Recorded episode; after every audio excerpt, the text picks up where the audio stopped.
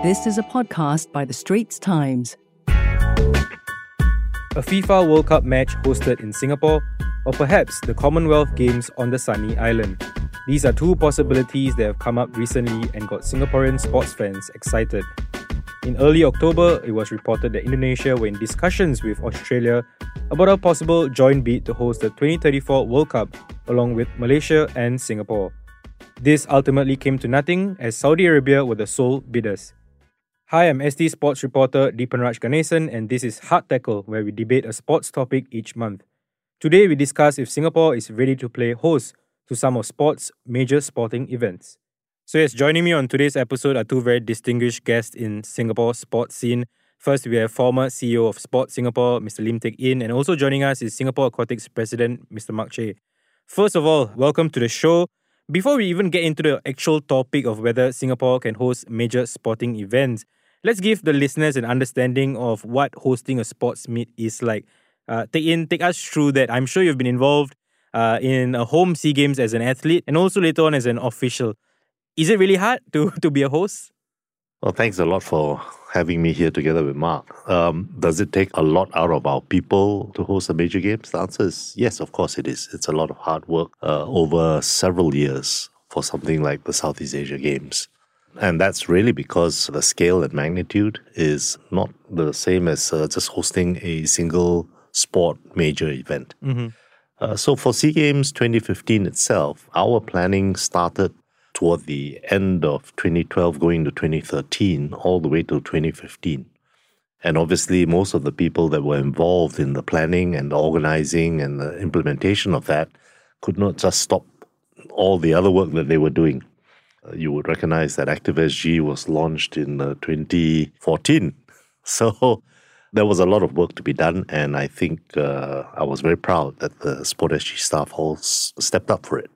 The facets that you would have to cover involve the competition operations and the logistics, but under logistics, you have a massive list of things to cover. I've listed some down, such as the accommodation, the workforce, including volunteers, transportation operations, commercial operations, sponsorship, protocol, accreditation, broadcast and media ops, uh, legacy planning, and then also looking at the uh, long term social, economic, and uh, sporting impacts. Mm-hmm. Right, just to name a few. There's also the aspect of being able to engage our Southeast Asian partners in the games to negotiate which sports you want to feature.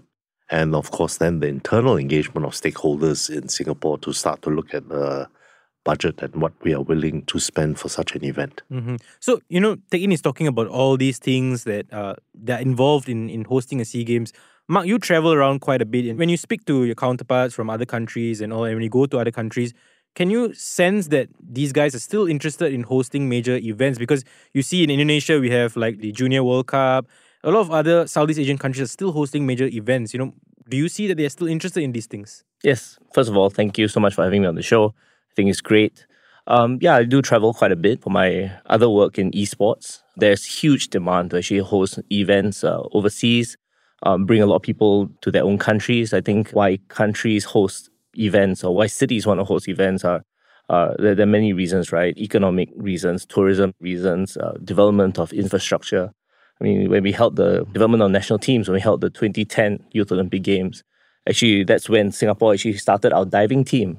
10 years later, they qualified for the Olympic Games, right? And then uh, when we did the Southeast Asian Games in 2015, that inspired a generation of artistic swimmers um, to actually pursue the sport to greater levels, and we qualified for the World Championships as well.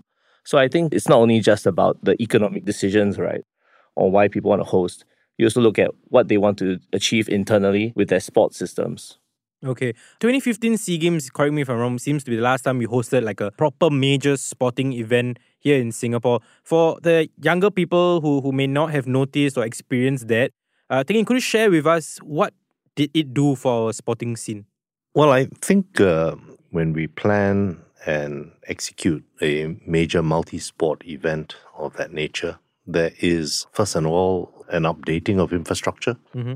And I think many of our national sport associations then benefited from being able to receive that sort of infrastructure post games for their training as well as uh, for their events. That's the very obvious one. Mm-hmm.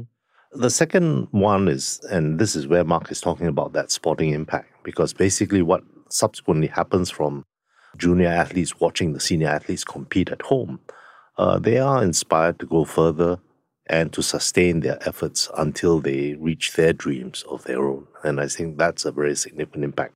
A third impact is really on the industry end of the spectrum, where you develop local capability, such as uh, understanding how to put in the competition overlays and how to provide the game services. Uh, from that point, you know, these are very evident subsequently in all the events that you host. You'll see the same quality, the same emulation of what we put out there in the SEA Games.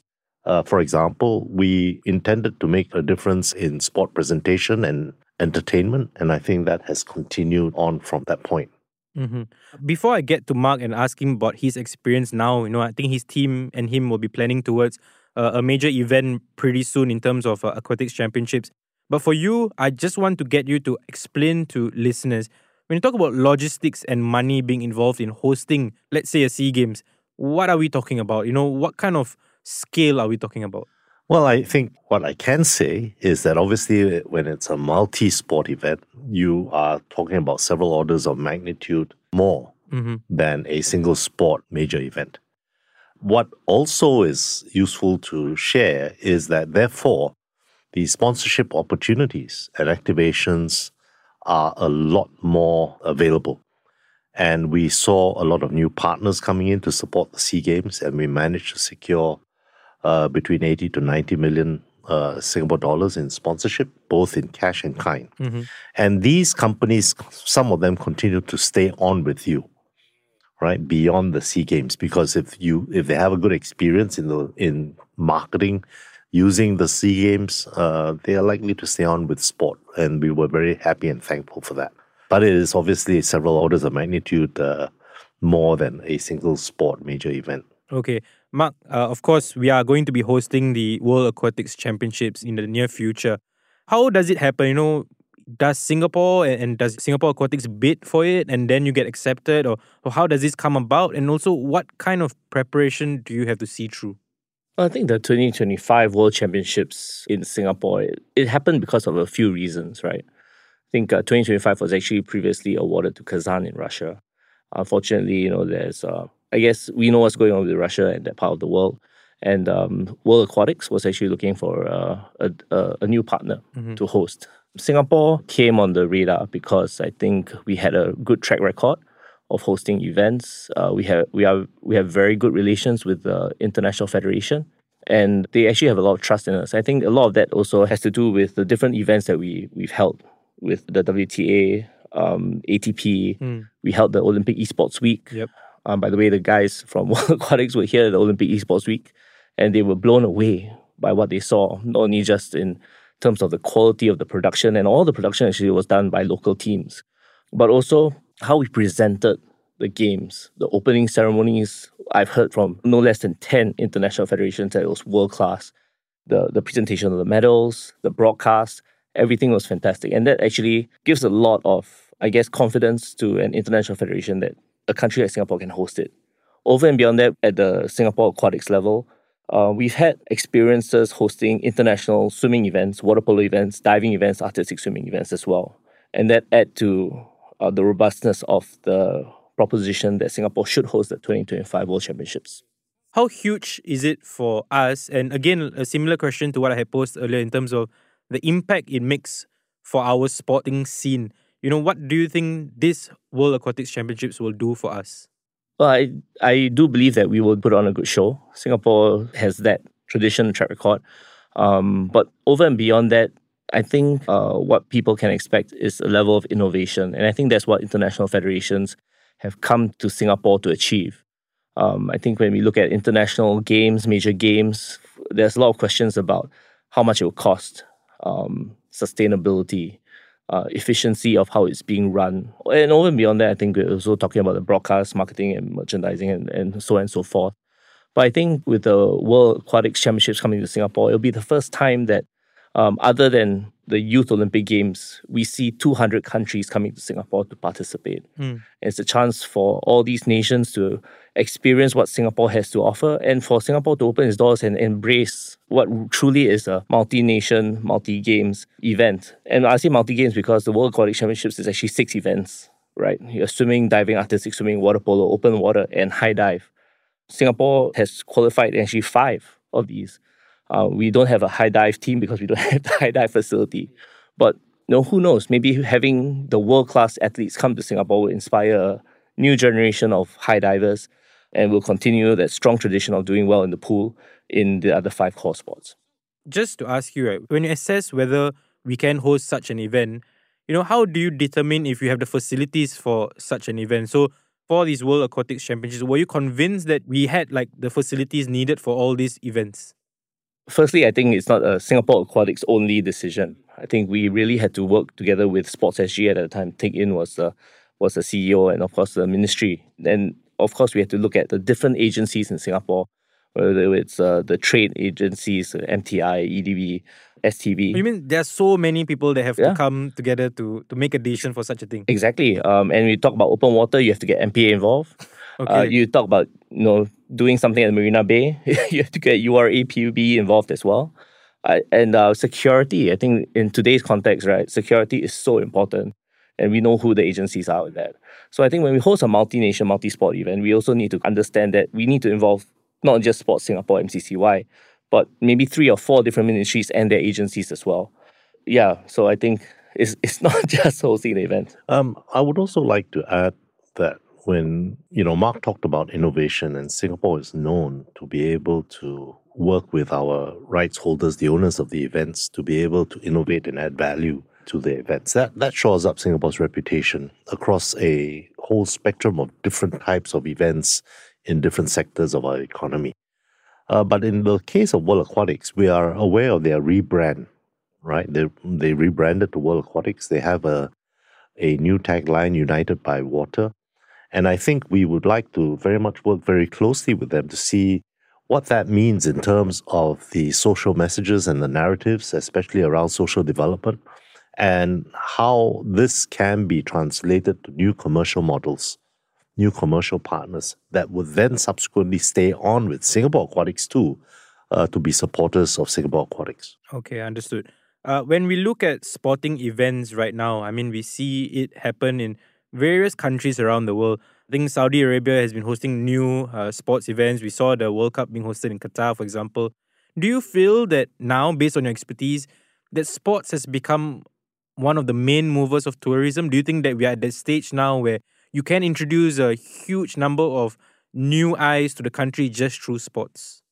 I think it's very much not just new eyes on the country, but also inbound visitors. Right? I think it was just a couple of days ago where there was an article in Business Times around the type of sporting event Singapore wanted to host, and certainly that was an interview hosted by Singapore Tourism Board. I think they take a very hard nosed approach to looking at whether or not an investment in a sporting event will bring the sort of inbound visitorship as well as shore up Singapore's reputation as a destination city. And I think, therefore, it, it is a fact that it will be. But that's not to say that it's just about hosting the event. You really need to do the homework in marketing it overseas. You need to really uh, analyze the, the the sort of attractiveness of such an event. And when you think about events, um, you need to maintain a certain rhythm and consistency of bringing it back. It's not just a one off event that you can afford to host. So here we're doing the World Aquatic Championships, but subsequent to World Aquatic Championships, there'll be more aquatic events, though not necessarily across all six disciplines all at one shot. Okay, we've talked about all these various events that has happened in Singapore and could happen in the coming years in Singapore. But most recently in the news was a possible bid for the 2034 World Cup involving Singapore. Uh, this is something that the Indonesian press broke, and they said that it might be together with Malaysia and Australia. And of course, in the end, it was Saudi Arabia who put in the bid, and, and, and it will be hosted there. But is that even a possibility that Singapore could host a World Cup? Do we have the, the facilities? Is it even a possibility? Because a lot of the reaction to this news was, ah, cannot lah, Singapore hosting a World Cup. And then there's, of course, subsequent questions of whether hosting a World Cup would mean automatically qualifying to play in the World Cup. Are we that good enough? Blah, blah, blah. But just infrastructure wise, is it even a possibility? Well, I think, you know, the context in which we've heard about these World Cup bids always has been in the context of ASEAN co hosting Yep. Football World Cup. And there was talk uh, many years ago about a joint bid from ASEAN for the World Cup. I believe that the ASEAN Secretariat, together with uh, member associations, were looking at that quite seriously. But I think if Singapore is ever a part of a consortium of countries that are standing up to bid for a particular event, of course, we will be able to do our part. Right. And, you know, we've recently seen the Basketball World Cup being hosted across three countries, including two ASEAN countries. So I think we do have the infrastructure and facilities, but as I said, to do it together with our ASEAN neighbors. Okay. Mark, would you want to see that, you know, uh, ASEAN coming together and hosting an event like a, a FIFA World Cup? Is that something that you see happening in perhaps the years to come? Yeah, I think with uh, I guess why we have major sporting events and major games is really to inspire, inspire sporting values, and if we're able to amplify that through a regional bid, why not? I think major organizations as well would want to look at uh, very closely how sustainable their business model is in terms of having major games. Take, for example, the Asian Games, they're looking at 50 sports, 12,000 athletes. You're looking at maybe 50 to 60,000 people traveling into your city alone. Not many countries have the infrastructure and the capability of doing that. So, if we're, we're looking at how we can continue to inspire and elevate and amplify some of these events, um, it takes not only just the host countries to think of innovative ways to be able to do that, but also the international federations to really rethink their business model and how they're able to gr- grow and, and reshape some of these. Find us on Apple, Spotify, Google Podcasts, or via the Google Voice Assistant and Amazon Alexa enabled devices. And now back to our podcast episode. And now back to our conversation with Teck Yin and Mark Chay. Uh, on ST's Hard Tackle, we like to ask our guests to make a stand. Uh, so, in that vein, I have to ask both of you in terms of what do you think? Can Singapore ever host a major games like the Asian Games or a World Cup? Why and, and why not? Uh, Teck Yin, I'll let you go first. Well, I think, as I mentioned earlier on, a major multi sport event is a several orders of magnitude more in terms of budgetary requirements. And any country that wants to host this or any city that wants to host these events must think about its policy objectives very carefully to see whether that would align. And it's not my call to say whether or not we want to do so. Uh, but if we did decide to do so, I think our facilities would be up to scratch and would be sufficient for such an event. You know that uh, in our infrastructure master plan, we've got five regional centers that we would build. Each of these regional centers would have uh, international grade sports halls, two each, right? So there will be easily 10 of those to supplement what we have at OCBC Arena. Just thinking about uh, indoor sports halls, Yep. right? Uh, the one at Toa Payoh will have a 5,000 seat indoor sports hall arena, which I think will be more than capable of uh, hosting a major multi sport event. Uh, on the plans, we also have our tennis center coming up very nicely. That was spec to be at least ATP 1000 compliant. So, again, no problem there. Uh, so, from a facility standpoint, we don't build these facilities to be able to host these events. We build these facilities for the people of Singapore, and where it makes sense to do so, uh, we make sure we overlap the standards required to be able to be event capable. And I think we are event capable. But it's a separate question altogether whether or not you want to host such an event. I was just back from Jakarta and witnessed the under 17 World Cup. They're hosting it in four stadia. Uh, the capacity levels that are required for that, I think, in the matter of the next decade, uh, we will have those. We will have the National Stadium. We've got NS Square. We've got the new Toa Stadium, and we can easily provide capability for another stadium if we wanted to. I was at a match between France and South Korea. The official attendance rate for that was uh, just at about the 8,000 mark. So that's well within our capability. Fantastic. I mean, I would love to see a under 17 or under 20 World Cup being held here because, like you said, it's something that we are capable of hosting at that level. Uh, Mark, for you, you know, do you ever see or do you think that we are capable of hosting uh, uh, Asian Games or like a, a World Cup in the future? Yes, uh, definitely. I think for all the reasons that Teck Yin has mentioned, we do have facilities, and I think when it comes to hosting events with Singapore, I think one thing that we are really good at is really looking at the resources that we have, thinking innovatively how we can actually host it, because um, we don't have, I guess, the luxury of hundred thousand seater arenas, right? We also don't have a lot of the other sporting arenas, but what we have are multi-use sports arenas where we can easily convert them. I think a good example was the Olympic Esports Week, right? And a lot of people were blown away, right? Where we had 10 different esports, whether it's virtual simulated sports, console sports, PC sports, all done on a single stage. Underneath that, right, I can tell you there's a lot of wiring and fabrication and everything to be able to turn over, let's say, a simulated racing card or to Zwift, to a PC game, to a virtual simulated game. And the ability to have that many frequencies, like tens, hundreds, thousands, hundreds of frequencies, right? Whether it's Bluetooth, mobile, whatever, to be still able to hold a technology driven kind of a games. And I think that's something that Singapore is really good at. Mm-hmm. We look at infrastructure, we're able to visualize what the possibilities can be. And I think one thing going for us and a trend that's going through through multi sports is that there'll be less tourism in some sense, but a lot of it will be seen by spectators on your screens, mobile phone, tablets, PCs, and TVs. And uh, Singapore is well equipped uh, with our technology infrastructure to be able to do broadcasts very, very well. Okay, perfect. One question that definitely I have to ask you guys is the costing, right? When it comes to it. And time and again, we always go back to the YOG and we talk about the costing and the budgeting that went into that. So, on the cost of hosting major games, the 2010 Youth Olympic Games, of course, overran its budget. And understandably, Singaporeans were concerned and, you know, had things to say. Do you think there will ever be a stumbling block in the sense where you've got to convince Singaporeans first that it's worthwhile to spend our money in this area in hosting, a, for example, the Asian Games if we want to? You know, is that the biggest stumbling block then to convince fellow citizens?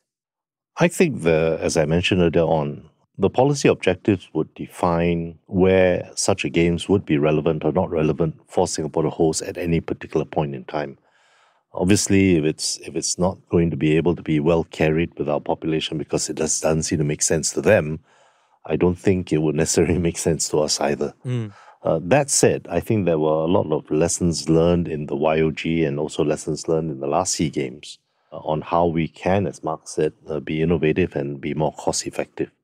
And I think, you know, we have been running our events within budget and we have been getting a good return indirectly. So there is a way of calculating what the economic impact of an event would be. Mm-hmm. And I think uh, there are two ways to look at that event, right? Definitely we brought it in because it has some value from a economic perspective and STB takes the lead on such matters. Uh, but when we think very carefully about the social and sporting impact, that's where Sport SG will take the lead on those matters and work with our STB partners to see how much we can extend the economic impact. Okay. As I mentioned earlier, you know, I was at the Commonwealth Games Federation Assembly, uh, and they talked about how they want to remodel the event so that countries like Singapore can host it. So they talked up the possibility of how it's possible to still use existing infrastructure to host something like that. Is the Commonwealth Games the right kind of multi sport event for us to host? Do you see that being something that the citizens will buy into? I think when they were talking about looking at how to make the games more palatable to host countries and cities, they are precisely dealing with the question of why would it be relevant uh, for anybody to spend that amount of money to host their games. And obviously, they've run into problems and challenges, and they are taking a hard look. Credit to them, they're taking a hard look to see whether there are new formats that would make it more less cost prohibitive and still as attractive to meet the objectives of the Commonwealth Games Federation themselves. I can imagine that one model is to break the games up and rather than think so hard about doing a multi sport games, think about single sport events run on a Commonwealth framework. So, how would that work? Well, if you went to the hilt and you decide to split it all up, you could hold a Commonwealth track and field championships. Ah, you could hold a Commonwealth aquatic championships. You could hold a, you know, a, you understand what I mean. Yeah, yeah. And would you have the same level of engagement of the Commonwealth countries in looking forward to something like that? Would you be able to fit it into a busy global sporting calendar? Would it diminish the prospects for sponsorship? Uh, all that will have to be considered. So you, you could keep it as it is, scale it down, make it less cost prohibitive. You could break it all up and analyze whether or not you're going to lose too much. And of course, you have the hybrid in between where you can group them into smaller groupings. But you know, I'm I can't speak for them, and I've not been involved in that conversation. But for the sporting competition itself, it is still very entertaining from a fan and spectator standpoint. Okay. Hopefully, I mean, we, we do get to see a Commonwealth Games or some kind of Commonwealth Games in Singapore someday. Something as a fan I would love to see for sure. And one last thing I've got to ask both of you is we've talked so much about how, you know, we do have the existing infrastructure. Teck Yin, you talked about how if we want to, we can host these things. But what do we need to get better at, if there's anything? You know, any kind of infrastructure that we still lack, or or how do we get Singaporeans to buy in? What do we need to get better in as a Singapore sporting scene to be very, very confident one day that if the time comes in and we have the opportunity to do so, that we can say, hey, you know what, Singapore is ready to host Asian Games or Commonwealth Games. Anything that you suggest or anything that you think that we can get better at or need to take note of? Maybe I want to add something on the Commonwealth Games first. So I think with the Commonwealth Games, they actually do need to think about how they want to relook at their business model, right? Uh, I think it was Victoria that was supposed to be five billion dollars, right? And that is ridiculous in any terms, right? To host a multi-sport event. And uh, I, I actually think that's just too expensive. It's prohibitive. And I understood why exactly they decided to pull up. But something which is quite interesting to me was that why no one has actually stepped up to say, let's do it 2026, 20, mm. right? And that to me signals, I guess, what is the relevance of the Commonwealth Games in today? We're talking about a multi sport, multi country event. There's the Olympic Games. And they do a great job doing that. If they're looking at inclusivity, having para athletes together, they need to do a better job doing that because what they're doing is that they're only allowing higher classification of para athletes and not allowing the lower classification of para athletes to participate. You can't be half inclusive. Mm-mm. And I think for these various reasons, they really need to look at the sports program and how it fits into the overall scheme of things because the Olympics is something that will not go away. Um, international federations, they try their utmost to qualify their athletes through various major games the Commonwealth Games is not one of them, right? That's why the Asian Games has a lot of relevance. That's why the Pan Am Games that, that just happened last week has a lot of relevance. Another major games that doesn't have a lot of relevance is the European Games, mm. right?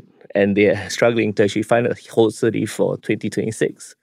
And um, it's quite strange because the best European athletes do not actually go to the European Games. They do not actually qualify through the European Games. Only some sports do to the Olympic Games and therefore host cities do not see the prestige. So you, if if the Commonwealth Games wants to find that niche, right, they kind of need to see how they can fit into the Olympic movement, which I don't know whether they want to, or they need to find that niche, find sports that are going to appeal to the youth, fulfill their missions and values and their core distinction, and um, just focus on that. I think if if they're able to do that, they'll have relevance. They'll be able to innovate and not be held to like a standard which was in the past or the Olympic standard. And uh, you know, more host countries will be able to host. Yeah. So basically, talking about how they can become more attractive uh, for host cities. So in that vein, of course, how can Singapore be more attractive for possible major sporting events? Is there anything else that we've got to work on or that we can look at in the coming years? Perhaps maybe I can add a perspective I think that Singapore would like to host major games, major events that uh, our athletes can actually do well in. So I think from a high performance National Sports Association perspective, right, we host major games. We want our athletes to participate. There is uh, very little value in host, and there are very few properties where we're happy to host or a country is happy to host and be spectators, mm. right? Because at the end of the day, we want to inspire and we need to grow our local heroes, and this is where I think you know the the the different media agencies as well as the newspapers, the media guys, the, the TV guys as well as the, the radio guys need to tell inspiring stories to inspire Singaporeans to actually do well at these games. Um, and hopefully, and this is a segue to my second point, Singaporeans need to show up. We can't just rely on foreigners to fly into Singapore and buy tickets. Singaporeans need to take up some of the responsibility and some of the owners to actually want to buy tickets, right? Uh, to, to watch our athletes do well uh, world class athletes do well. I think an event that really has done very well is F1. Right? It sold sold out months before, but no, that's just one example. We need multiple examples to keep the, the calendar robust and, and attract people to come to Singapore to live, work, and play as well. So I think uh, it needs to fit into the policy discussion, like what uh, Teck Yin was mentioning.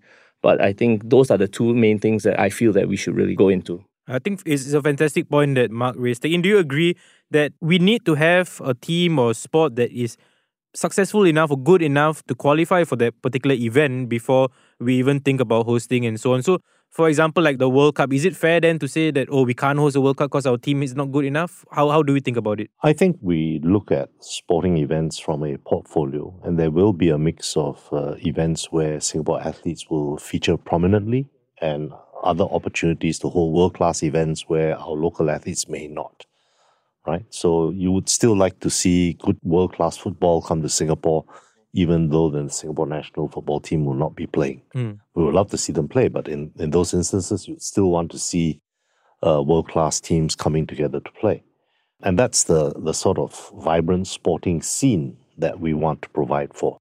But as costs escalate, as, as properties are quite expensive, we will have to be, as I said, quite circumspect about whether or not uh, when we think about those caliber of events, whether there is an economic return.